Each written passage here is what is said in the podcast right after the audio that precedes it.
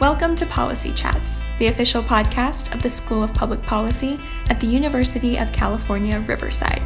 I'm your host, Maddie Bunting. Join me and my classmates as we learn about potential policy solutions for today's biggest societal challenges.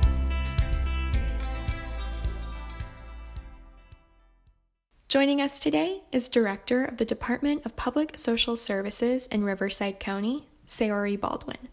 I chatted with her about the many programs that are considered social services and their role in society, both before and during the COVID 19 pandemic.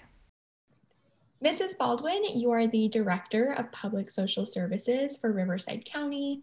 Your department is responsible for family, adult, and children services ranging from CalFresh to Medi Cal. So much falls under your purview. I'm curious if you could speak more about the depth of public services offered in the county and just how many people need these very services both before and right now during the pandemic. The Department of Social Services employs approximately 4,200 employees and serves over 750,000 customers throughout the year. The department consists of three major programmatic divisions the first is our self sufficiency division, who is responsible for administering eligibility programs, which includes Medi Cal, CalFresh, which is a nutritional assistance program formerly known as food stamps, CalWorks, which is a cash assistance program. We offer employment services, childcare, and also we administer a general assistance program. The goals of our self sufficiency programs are to assist participants to increase their financial stability, improve or maintain their health, and move forward on an individualized path toward self sufficiency. Our next division is our Children's Services Division, who is mandated to investigate allegations of child abuse and neglect. They provide services to families that need assistance in the protection and care of their children, arrange for children to live with kin or with foster families when they are not safe at home, and arrange for reunification, adoption, or other permanent family connections for children leaving foster care. Our third division is our Adult Protective Services Division, who's responsible for promoting the safety, independence, and quality of life for vulnerable adults who are or are in danger of being abused, neglected by self or others, or financially exploited, and who are unable to protect themselves. This division is mandated to investigate reports of elder or vulnerable adult maltreatment and to intervene to protect the victims to the extent possible. Within the Adult Protective Services Division, we have our in home supportive services, which provides home care assistance to elders, dependent adults, and minors with disabilities to live safely in their homes or other non institutional settings. I'd love to talk about a little bit more current events. Um, you know, amid this pandemic and following Black Lives Matter protests this summer, many Americans are calling for a greater portion of government budgets to fund social services. As we're hearing, it covers a lot. Um, if money was reallocated, let's say in the next fiscal year or in the future, what would the county or even the country look like um, if we were to make social services um, a, a higher priority? Well, first of all, I wanted to say um, we work very closely with law enforcement, um, but there's also overwhelming research um, regarding the outcomes of children, um, particularly those children who grow up in poverty. And so, um, in social services, if money were reallocated, um, what we've been looking at is preventative services programs and so preventative and supportive services programs. Um, and we would increase and wrap services around communities that are in need. Um, we would also look to reduce the number of um, our staffing to caseload ratio. And really, the goal in that situation is to provide um, the time and therefore offer quality services uh, for individuals in need. Um, I will say that our Board of Supervisors have been very supportive in supporting social services programs and um, with the goal of focusing on the two things that I've just talked about increasing preventative services along with uh, decreasing our staffing ratios. Has this been the attitude, the mood for a while now, and, and maybe these times are just shining a light on it? Or have you, during such chaos and so much going on, have you seen a shift uh, within your department, or, or have you been focusing on, on, on prevention? Well, um, so it's kind of the perfect storm happening right now. So, in the midst of the protest, uh, the bottom line is we have a pandemic going on. And we know that individuals are losing their jobs as a result of, um, you know, folks not going to uh, restaurants to eat. And when we look at our low income um, working, the working poor, uh, those folks are really the ones that are in crisis right now. Mm-hmm. And so, anytime our economy suffers, um, so does the needed services um, in terms of we need to support our low income worker. And so, um, with that dynamic going on, again, we have two things your social awareness in terms of disparity, and then we have our businesses shutting down that are impacting. Um, so, for me, it's really just the perfect time to relook at um, how we can support the individuals, uh, support the working poor. Um, so, has it always been a priority? Uh, there's always been a fight for scarce resources, and um, every budget year, you know, our policymakers have to make the decision um, regarding where funding goes and um, where both services are needed. Um, for me, because I come from a social services uh, setting, and I really do think that community service and preventative services uh, should always be the key um, in order to alleviate uh, the, the problems of society. University of California Irvine Assistant Professor Maura Allaire talks about trends in California water rates and utility selection of pricing on January 19th at noon as part of the UCR Water Seminar Series. Learn more at spp.ucr.edu. You can also find the RSVP link in our show notes. I wanted to ask this is something I, I, personally am curious about, and I know some professors at, at UCR, the School of Public Policy, I've looked into a bit. Do you believe there is a stigma surrounding social services? Um, let's say a, a working poor family or an individual who is struggling, if they need help, um, do they do their research and find out if they're eligible, or, or do they do they think, oh, you know that's welfare you know they don't want government help. Do you think everyone who needs help actually you know looks out for themselves and, and does the research and, and gets that help? Well, over the years we have worked on a number of marketing strategies um, to hopefully alleviate the stigma attached uh, to our social services programs um, but I absolutely still believe that there is a stigma attached um, when you think about individuals, particularly our seniors um, who are on a fixed income. So, what we do is we look at our poverty rate and we compare it to the number of people who access our services. And for our elderly, we don't want those individuals um, needing to make a decision on do I pay my rent this month? Do I pay for you know, a, a medicine that I can't afford? Um, do I buy food? And so we still have um, many individuals that uh, don't access our services that are eligible.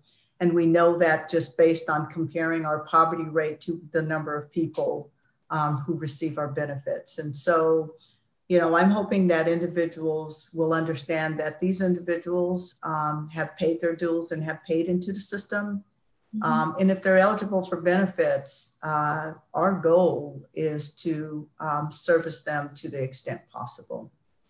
Um, but yes, there's still a stigma um, attached to individuals receiving our services. I'm sure. And I hope, you know, over time that uh, that percentage goes down. Um, I hope, you know, people don't have to make those really, really tough sacrifices and, and choices, um, especially since we do have have programs that could help them. Um, back, you know, you you we had just talked about the COVID nineteen recession um, and how that's impacted so many people from food, housing, and employment in the U.S. and across the world. Um, we were talking about how poverty is a great concern, and your department houses um, assistance, as you talked about at the beginning, nutrition, um, housing, um, as well as employment and homeless programs. As of right now, our programs in Riverside County, or even the state um, or the country, um, we're in changing times right now, but are we prepared to continue aiding constituents facing such hardships in this new year? Do we have the resources and, and the money? Prior to the pandemic, in January for Medi Cal, we receive about 14,000 applications a month. And then for our CalFresh benefits, we received about 13,000 applications a month. So then when COVID hit and business started sh- shutting down, our CalFresh applications jumped to about 21,000 applications a month. And then for Medi-Cal, it pretty much stayed steady about 40, 14,000 applications a month. And then when the stimulus check first come, came in, where our applications for uh, CalFresh went from the 21,000 to 14,000, but you can follow the trend uh, in terms of our services. And so the best way for me to illustrate um, the impact of COVID and the pandemic I will start off by saying in Riverside County, we serve a large number of individuals who are considered to be um, the working poor.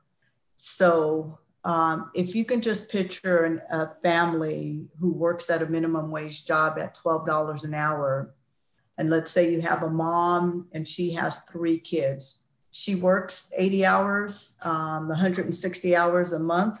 Um, and you know what her income is is a little over $1900 a month and if you look at the average rent and the lack of affordable housing in, in riverside county um, these individuals uh, now just think if you have to pay for health insurance purchase food pay for childcare um, it's difficult and so now with the pandemic and these low wage jobs um, being impacted. They're either shutting down or they're not offering full time employment. Um, our families are being devastated. And so things like the stimulus check, uh, you know, it's just a temporary solution to help individuals get over the hump. And then we offer our Medi-Cal benefits, our CalFresh benefits, um, cash assistance if needed um, in order to temporarily help uh, individuals. And so these are very complex issues, and we have short term, you know, and long term strategies. So your your affordable housing, uh, that issue in Riverside County is not going to be resolved overnight. And so we work with our community partners um, in order to look at how we can supplement um, individuals' housing needs. And so our uh, programs are impacted, directly impacted by the economy. Social injustice, health disparities, climate change. Are you interested in solving pressing challenges like these currently facing our region and the world? Then consider joining the next cohort of future policy leaders like me by applying for the UCR Master of Public Policy program. Learn more at mpp.ucr.edu. You can also find the link in our show notes.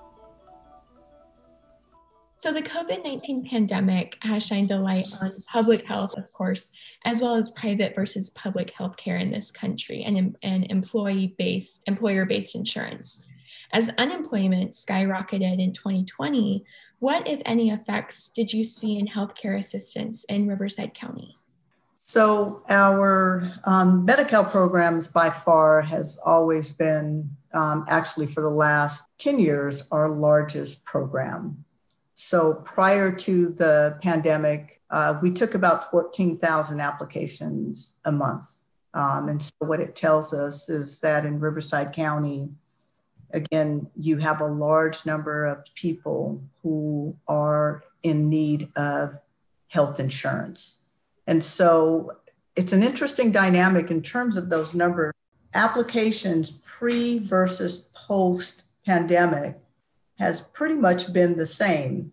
But on the other hand, we're not surprised because usually what happens is that people access health insurance um, usually when they're in crisis. So uh, if you go to the emergency room and you don't have health insurance, um, particularly at our county hospitals or our clinics, we automatically take a Medi-Cal application there um, because we don't want people not um, accessing services uh, because they don't have health insurance. And what happens in society is people usually go to the doctor when it's an emergency.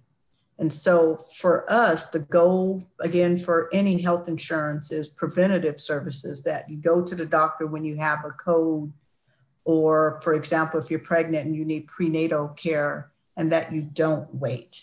That's usually not how it works because some people are just nervous uh, and they don't go to the doctor until it becomes an emergency. And so um, it's important, again, that you know, we offer these preventative services and that people really understand the services that are available to them um, based on their income levels. As we're, we're reaching the end, I know we've been talking a lot about maybe more on the side of adult or family services, but I'd like to touch again on, the children's services that you, you spoke about at the beginning. From a public administrative standpoint, have you noticed a difference in children's social services needs?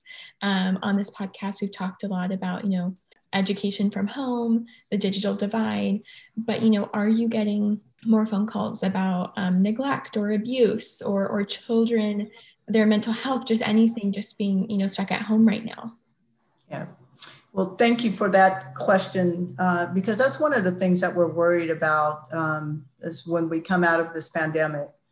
Um, so, what we know for a fact is that uh, families, uh, adults are losing their jobs.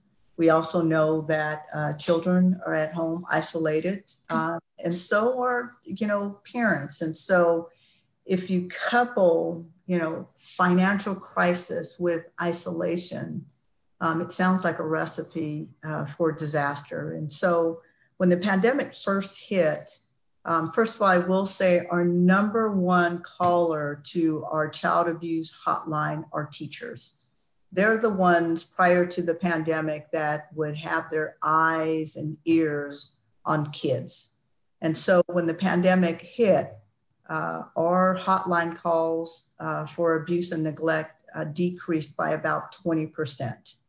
So we saw the numbers going down. And uh, as we move, we're about what nine to 10 months into this pandemic. Our number of hotline calls are going back up again and school's not in. So we're just trying to figure out, you know, what that dynamic looks like. Um, over the last 10 months, we've engaged in a very aggressive marketing strategy um, in which not only did we engage with our uh, teachers, but also our communities to keep their eyes on our kids. And so, um, if you have neighbors, you know, the schools, they're doing uh, virtual uh, classroom setting. And so, you're not always going to see a bruise. Uh, but we're just talking about just pay attention to particular signs in terms of attendance.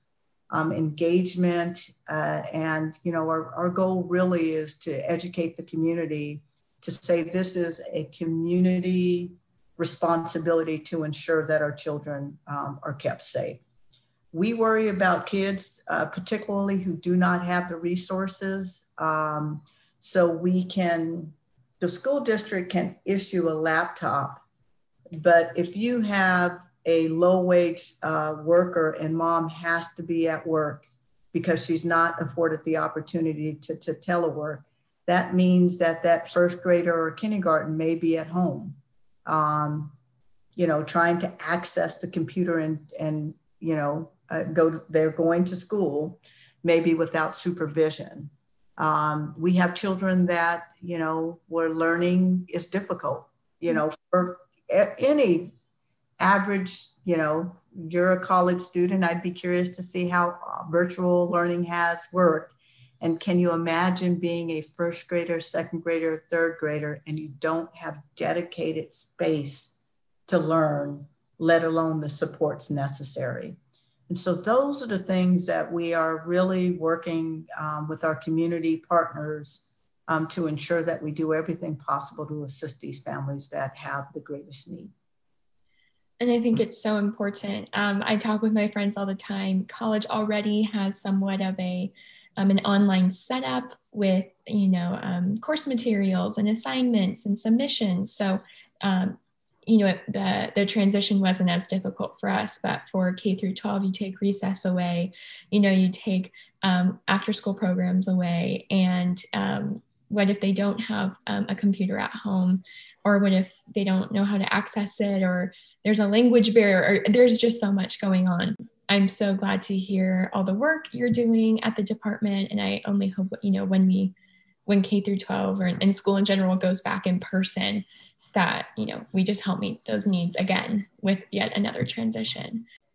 For those watching or listening who may be struggling um, with any of the topics we've talked about or, or you mentioned that are covered under your department, do you have any suggestions for where they can find help or assistance or if they're wondering if they're eligible or um, if you know there are services they may not know about Oh, thank you again for asking um, that question. So the easiest way is you can um, Google Riverside County Department of Public Social Services, and it will um, link you to our website, and it will give you a, a overview of all of our programs. Um, but if you're interested in applying online for any of our social services programs that I talked about today, um, you can go online and the website is C for the number four, C4yourself.com. Um, you can also call 877 410 8827 to apply for any of our social um, services programs online. Um, if you suspect any child abuse or neglect, uh, you can call our hotline at 1 800 442 4918. And then I'll leave you with one last number. Um, if you suspect any elder or dependent abuse, you can call us at 800 491 7123.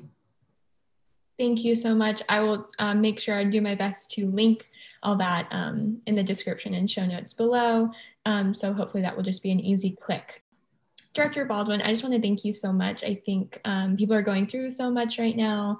Um, and if they need any help, um, you know, your department and departments all over um, the country and different counties are doing so much. So I just hope um, you know, uh, people search to see if they're eligible and get the help they need. So I just want to thank you for the work you do and for coming on and just helping share some of, you know, the statistics and and programs uh, so people um, are just more aware of, of what's available to them. So thank you so much for taking the time. Thank you very much for giving me the opportunity to talk about our social services programs. Policy Chats is a production of the UC Riverside School of Public Policy. Our theme music was composed by C. Codain. I'm Maddie Bunting. Till next time.